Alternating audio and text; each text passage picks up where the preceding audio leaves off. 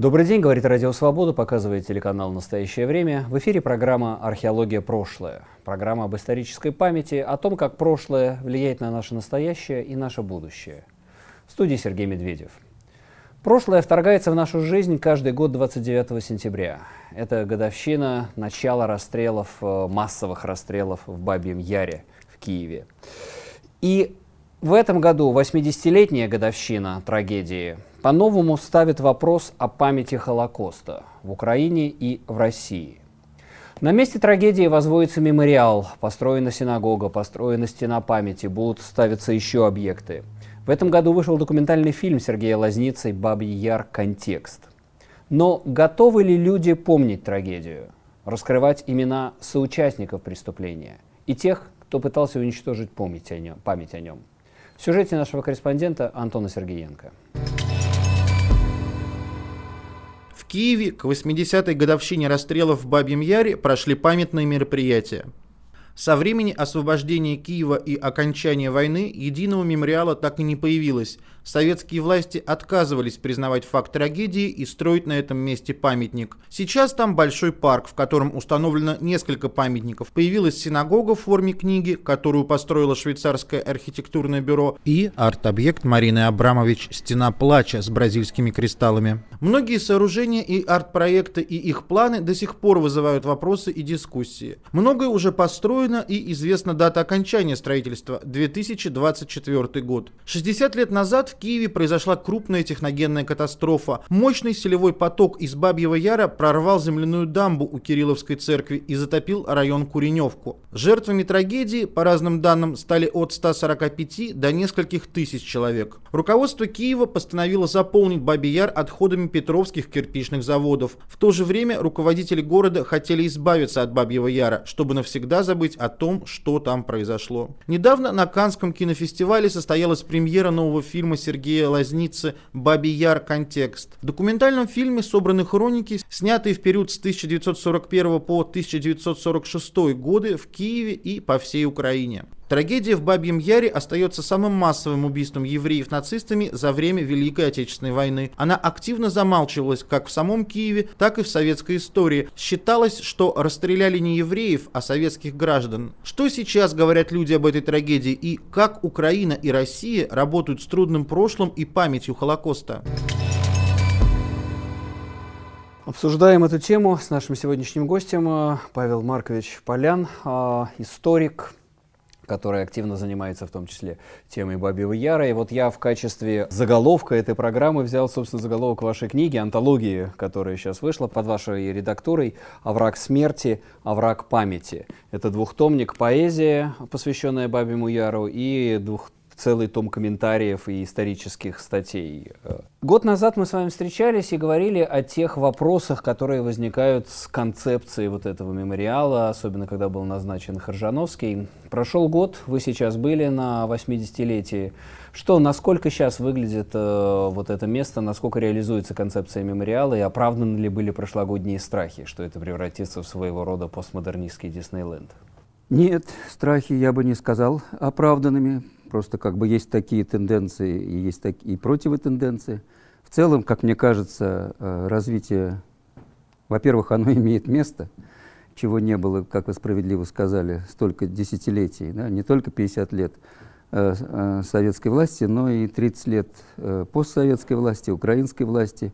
А, в общем-то, сказать, кроме вот самосева таких памятников, такого самостроя, отчасти, да, сказать, там мы ничего не видели. А концептуальность э, действительно начинает э, проявляться с, с началом работы, во-первых, этого самого центра, э, мемориального центра Холокоста Баби Яр, и особенно, и я это приветствовал бы, вот с, тем, с того момента, когда э, штурвал взял э, арт-директор э, Илья Хржановский, потому что как бы начало э, обустраиваться пространство вокруг Бабьего Яра. Самого Бабьего Яра нет, он был заполнен, залит и все что угодно, но пространство э, такое сакральное сохранилось, и там э, после 91 -го года, который был безусловным успехом, прорывом даже, сказать, вот это было 50-летие э, со дня э, самой, самой трагедии, тогда была возникла вот этот э, памятник Минора, да, сказать, вокруг которой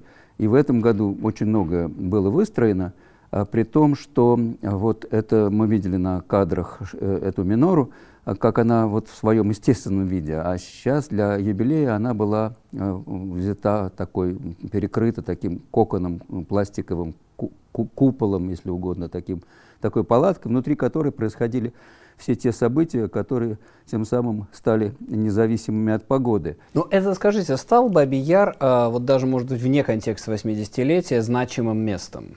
местом памяти, куда идут люди. Да, он стал, и он даже, сказать, как бы без э, того, что без тех усилий, он тоже, он, он им был. То есть было, э, речь идет о том, чтобы какая-то э, системная мемориализация до, догнала, настигла, э, совпала с той, э, на первый взгляд, может быть, не, э, не, не очень количественно заметной э, мемориализации, люди все равно ходили каждый, каждый год и при советской власти. Но это становится одним из важных объектов при посещении Киева. Да. Это входит в традиционный киевский маршрут вместе Полагаю, с что да. Лаврой, с Михайловским собором, с Владимирской горкой. Полагаю, что да, но этого статистически я этого не знаю, но полагаю, что да. И значимость этого события была ну, подчеркнута тем, что происходило вообще вот в эти дни. Да. Два слова скажу об этом. Э, ну, сейчас еще скажем, но сейчас я скажу, что в контексте 80-летия был выпущен э, документальный фильм Сергея Лазницы «Бабий Яр. Контекст», и, собственно, сам автор, режиссер этого фильма с нами сейчас на связи по Зуму. Сергей, добрый день. Э, добрый день. Скажите, этот фильм, я посмотрел его буквально вчера, до сих пор нахожусь под сильным впечатлением. А я понимаю, что для вас это часть какого-то очень личного проекта, который идет с вашего киевского детства, когда вы ходили мимо этого самого Бабьего Яра, даже не подозревая о том, что происходило в этом овраге. Я вырос в этом месте, не так далеко мы жили, и я это место довольно часто посещал, поскольку был построен э, бассейн, в который я ходил. Это часть того комплекса, э, который должен был быть спортивного. Э, вот. И как-то постепенно э, я открывал для себя это место.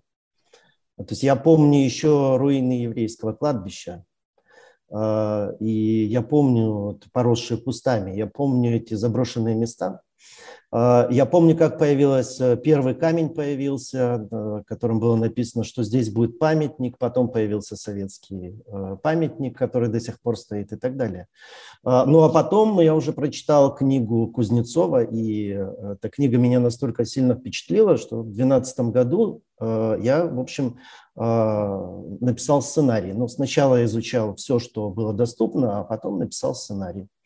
Вот, вот в то время я общался с историками в Киеве, которые занимались этой темой, но было, может быть, можно пересчитать э, по пальцам человек пять, кто занимался, пять-шесть в Киеве, э, кто занимался этой темой вообще. Э, и они подготовили на тот момент, в 2004 году вышло, вышел первый том объявленного пятитомника «Бабий Яр. Человек, власть, история». И с тех пор за 17 лет больше ничего не вышло. Это фундаментальная коллекция документов э, на 800 с чем-то страниц. И э, я знаю, что там еще четыре тома, которые были готовы, но по какой причине их э, не выпускают, ну, это вот, э, наверное, вопрос нашей передачи тоже. А за те годы, что прошли, скажем, вот с вашего открытия Бабьего Яра, да, через книгу Кузнецова, затем уже через новые свидетельства, которые появились с 91 -го года, стала более открытая информация. Изменилось общество? Изменилось отношение киевлян? Изменилось отношение Украины к этой трагедии? Мне сложно судить, потому что я, э, в общем, не внутри, я наблюдаю эту ситуацию со стороны. А, но мне кажется, что э, произошел некоторый крен в другую сторону. И об этом можно судить по реакции на э, картину некоторых историков в Украине, которые написали свои киновеческие записки по поводу фильма. То есть они стали киноведами, обсудили фильм с точки зрения значит, своего знания кино и истории. Э, и сейчас, например, стали чаще употреблять вместо, например, советские люди, как это было в советском э, нарративе, историческом, стали говорить люди, не евреи, люди были убиты в Бабьем Яру. А, значит, и э, стали как-то эту, эту трагедию делать украинской. Ну да, то есть происходит некая наци... наци... национализация. Я как-то, значит, э, как-то э, задал вопрос, а почему вот вы называете трагедию Бабьего Яра украинской? Ответ был такой, что ну это же Украина, но тогда Украины как страны не существовало. Была Украинская Советская Социалистическая Республика в рамках Советского Союза не была независимой страной. Вот. А если мы говорим о этнической принадлежности, вот я столкнулся недавно с таким эвфемизмом. Один историк писал о судьбе Дины Проничевой, он э, написал «Украинская актриса еврейского происхождения». Это было напечатано. Значит, э, Дина Проничева родилась, по-моему, в шестом году, это была, значит, э, Российская империя, и умерла, по-моему, в 76-м, это был Советский Союз. Что имеется в виду, понимаете? Я как математик хотел бы знать точно, что имеется в виду, что обозначает это прилагательное. Я хочу относительно фильма. Вы знаете, одна из вещей, которая меня э, очень сильно впечатлила, потому что я сначала читал критику, и критики писали в том числе об архивном хорроре. И вот отсутствие практически прямого насилия, да, которое есть. Ну, может быть, кроме тех э, немцев, которых вешают в январе 46 года, а, в Киеве а, тех преступников. А, но, собственно, не показано, естественно, нет документальных свидетельств самого, самого расстрела, только рассказывает об этом, да, страшный тоже эпизод на суде ефрейтор немецкий, участник расстрельной команды. Но это ваш э, сознательный ход был, да, такое нагнетание ужаса самого контекста, да, вот летящих самолетов, едущих танков, выходящих молчащих людей. А, то есть э, здесь вот это вот то, что ужас расстрела показано как фигура отсутствия. Мы не видим самого расстрела, не видим сам, самих э, расстрелянных евреев. Задача искусства побудить вас чувствовать хотя бы для начала. И э, чувства эти должны возникнуть у зрителя. Если вы испытываете ужас, э, э великолепно, неважно, значит, я достиг э, тогда своей цели, но неважно, э, как я это сделал. Э, значит, э, ну, тут я бы сказал так, я хотел бы погрузить смотрящего в атмосферу того времени и почувствовать это время кожей. Вот была моя задача не смотреть на это с точки зрения дистанции, и нас всегда защищает, скажем, голос за кадром, который нам объясняет что-то, это значит, все выжили, все выжили, ну, во всяком случае, этот голос за кадром жив, он все знает, и э, мы тогда имеем эту дистанцию, сохраняющую наши чувства. А, а если я снимаю этот закадровый голос э, и снимаю знания об истории, мне самому, как зрителю, приходится разбираться в этом, э, значит, и я тогда подключаю совершенно иные Э, свои какие-то совершенно иные чувства к этой картине. И начинает вдруг какие-то резонировать совершенно иные места. Сергей, и по, по последний вопрос. А, эпилог вашей картины, когда заливают вот этой вот пульпой, а, отходами производства кирпичного этот овраг, а, Бабий Яр. Фильм о памяти или о забвении? Ну, так как я закончил фильм, Значит, а последний эпизод э, в фильме – это фактически и эм, заключение, и высказывание. Э, да, конечно, фильм о забвении, потому как э, было бы очень хорошо, если бы помнили об этом. И мы сейчас говорим о Бабьем Яре, а сколько таких мест по всей Украине – значит, можно поехать посмотреть. Спасибо, Сергей. А, спасибо за этот фильм, спасибо за разговор. А, Сергей Лазница, режиссер, был у нас на связи по Zoom. Мы вернемся буквально через мгновение.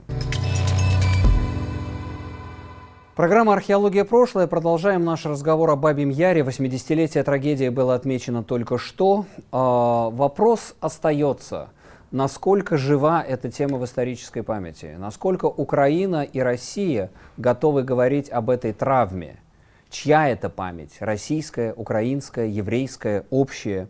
Рассуждает об этом поэт-издатель Дмитрий Бурага. Да, киевлян, которых в Киеве осталось не так много, как и в Москве, москвичей, как мы знаем, да, вот, это, конечно же, их собственная личная боль, их история, и эти люди помнят.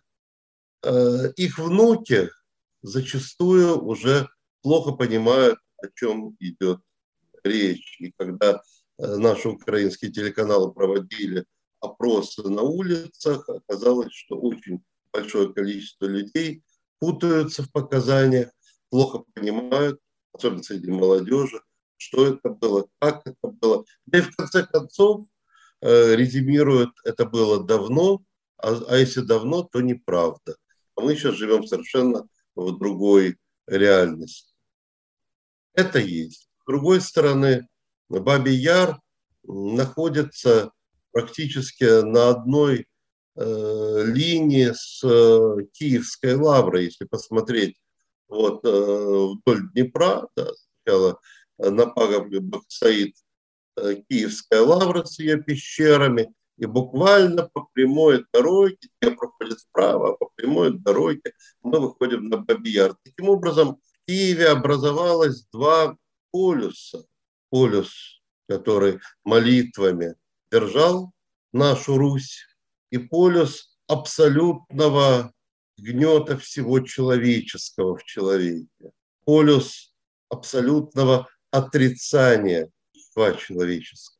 Это Бабий Яр самое страшное, как сказал Павел Полян, ручное преступление, совершенное в 20 веке, которое открыло серию совершенно диких преступлений уже и в концлагерях, сделала в итоге возможным и сбрасывание бомб на Хиросиму и Нагасаки. То есть в данном случае нельзя рассматривать проблему Бабьего Яра, этого преступления, отдельно от того витка цивилизационного, на котором находилось европейское опять-таки, общество в середине века и куда оно следует дальше. Поэт и издатель Дмитрий Бурага в разговоре с Антоном Сергеенко. Мы возвращаемся к нашему разговору с Павлом Поляном. Память Холокоста в Украине. Насколько она вообще сейчас существует, насколько она актуальна? Насколько нынешнее украинское общество готово об этом вспоминать, говорить, и в том числе говорить о тех, собственно, украинцах, которые были причастны к этим преступлениям? Память существует, э, память э, э, поддерживалась энтузиастами все время, в общем-то, сказать, да, она просто не была никак она была э, объектом сопротивления страны и государства. Но в разных местах, я сразу уточню, э, ведь существуют еще мемориалы э, местные. На Украине? Да, да, в Украине, кроме, кроме Бабьего Яра. Честно говоря, настолько хорошо я это не знаю, у, уверен, что да. Uh, уверен, что да, насколько, ну, в разных городах, ну, точно есть в Днепропетровске, в Днепре, да, там даже, сказать, самый большой такой музейно-мемориально-общинный центр в Европе построен. Эм, и наверняка в других местах это тоже есть. При советской власти это была просто, сказать, вот такая поддержание, что ли, сказать, вот горящей свечи. Да, люди приходили э, главным образом 29 сентября, а потом это еще приватизировало, вернее, деприватизировало, национализировало государство, которое проводило офици официозные митинги в этом месте, да, как бы трудящийся Шевченковского района. Э, это было. Самые громкие э, эпизоды тут, конечно, это митинги в 1966 году. Но эта традиция еще с 1944 года, с первой возможности, то есть первой годовщины уже без немцев, так сказать, эта традиция идет. И она отражается так сказать, вот, э, в литературе, в воспоминаниях. Мы видим, как, скажем, тяжело этот процесс проходит в Восточной Европе. Да? Признание соучастия своих соотечественников в Холокосте. История, там, скажем, с э, Посяковским, да, фильм «Колоски», или там в Литве с Рутой Ванагайде. Или с Гроссом, с Гроссом в Польше. Да, да, с Гроссом в Польше. Насколько этот процесс болезненен в Украине? На Украине он э, наиболее отсталый. Он, он самый, как бы, вот если это выстроить в какой-то ряд, то это э, встречает э, наибольшее сопротивление э, со стороны тех, кому это неприятно было бы слышать. Да? Моя антология тоже одна маленькая жертва этого, этого тренда. Было сочтено руководством фонда, что та ее часть, вторая, второй томик, да, сказать, где мои эссе собраны в Абимяре, лучше презентовать позже, не, не, не, не, не одновременно с самой антологией.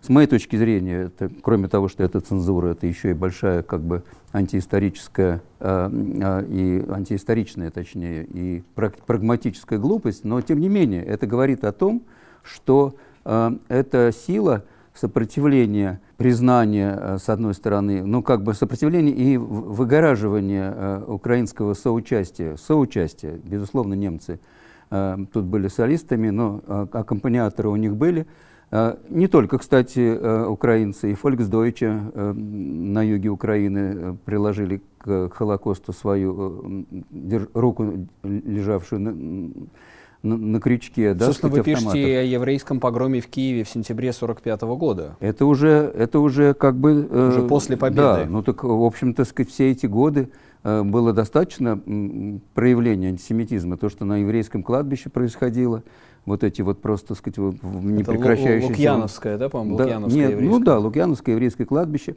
А вот тот самый памятник Минора 91 -го года, на него было 17 нападений за эти последние, сколько там получается, 30 лет, 17 нападений. Сейчас э, это, наверное, исключено, сейчас он охраняется тщательно, сказать. Э, ну, по-моему, покрышки приносили к нему. Покрышки ли? приносили, как если бы, ну, по, да. в соответствии с майданными традициями, сказать, обливали краской, чего, чего могли, то все, все корежили. Это не на пустом месте.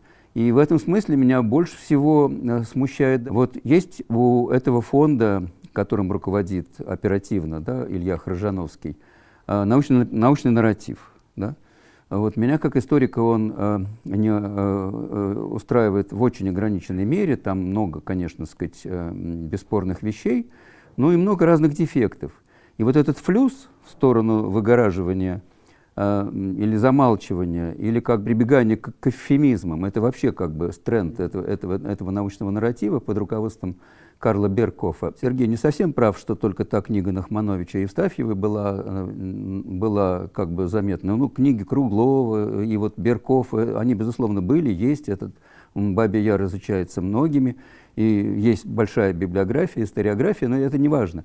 Даже в этом нарративе фонда, который э, имеет э, своей задачей, своим целеполаганием, сказать, вот, создание разных, но прежде всего еврейского э, памятника, да, памяти о, о еврейской трагедии, потому что это прежде всего еврейская трагедия. Конечно. Но в мемориале в том числе отдана, так сказать, дань и э, всем прочим, которые конечно, там, и душевно конечно, больным, первый конечно, расстрел в Киеве, конечно. который был. Нет, первый расстрел были не больные, больные, э, Психо... душевно больные. Псих... Это, психбольницы, по-моему, нет? Да, это 14 октября, да. то есть это несколько позже, две, две недели а, это позже. позже было. Э, там было расстреляно больше 800 э, душевно больных, из них первый расстрел 14 октября, 308, это евреи. Это как раз евреи душевно больные. То есть в каждом другом контингенте мы найдем еврейскую часть, и военнопленных, и в э, матросах Пинской флотилии есть фотографии, сказать, очень выразительные, когда вот, э, видно, кто они. А, и, э, э, ну, в общем, так сказать, не говоря уже о всех подпольщиках, там тоже было достаточно евреев, да, Татьяна Маркус, всюду найдется еврейская квота, да, ну, кроме, может быть, украинских националистов, да, там евреев не было. А, а, и среди расстрелянных э, украинских националистов тоже, конечно же, не было евреев. Ну, в общем, это, это, это, это, это одно. Вот этот флюс, о котором я говорил в нарративе самого фонда, который всем этим занимается, да, и занимается успешно, повторю, вот я начал, но не сказал, что вокруг этой миноры, она обрастает вот этой замечательной совершенно с книжкой, складной, скрипучей э, синагогой, которая не является таким конфессиональным объектом по, э, по преимуществу. Она, конечно, так сказать, объект памяти. И вот эта вот э, зеркальная э, другая инсталляция, сказать, которая э, там э, создана, да, сказать, с, с простреленными э, трубами и э, пространством, и даже инсталляция, которая мне представляется гораздо менее удачной, ну просто менее, менее уместной в этом случае. Марина Абрамович. Ну да, там этот да, это э, постепенно... кварцит из Бразилии, по-моему, привезен. Он как бы не, не эндогенная она. Не да, в этом она... дело. Кварциты, э, ну, есть прекрасные гипсовые кристаллы в Подоле, например, им тоже можно было воспользоваться. Но просто это само по себе, это как-то, это может быть где угодно. Это объект, он не был придуман для Бабьего Яра, как я понимаю. Мне кажется, она да. ставит их да, мне э, кажется, везде да. в мире. У меня нет ощущения, что это как какая-то специфический Бабьярская. У меня он, он не, Ну, зато имя.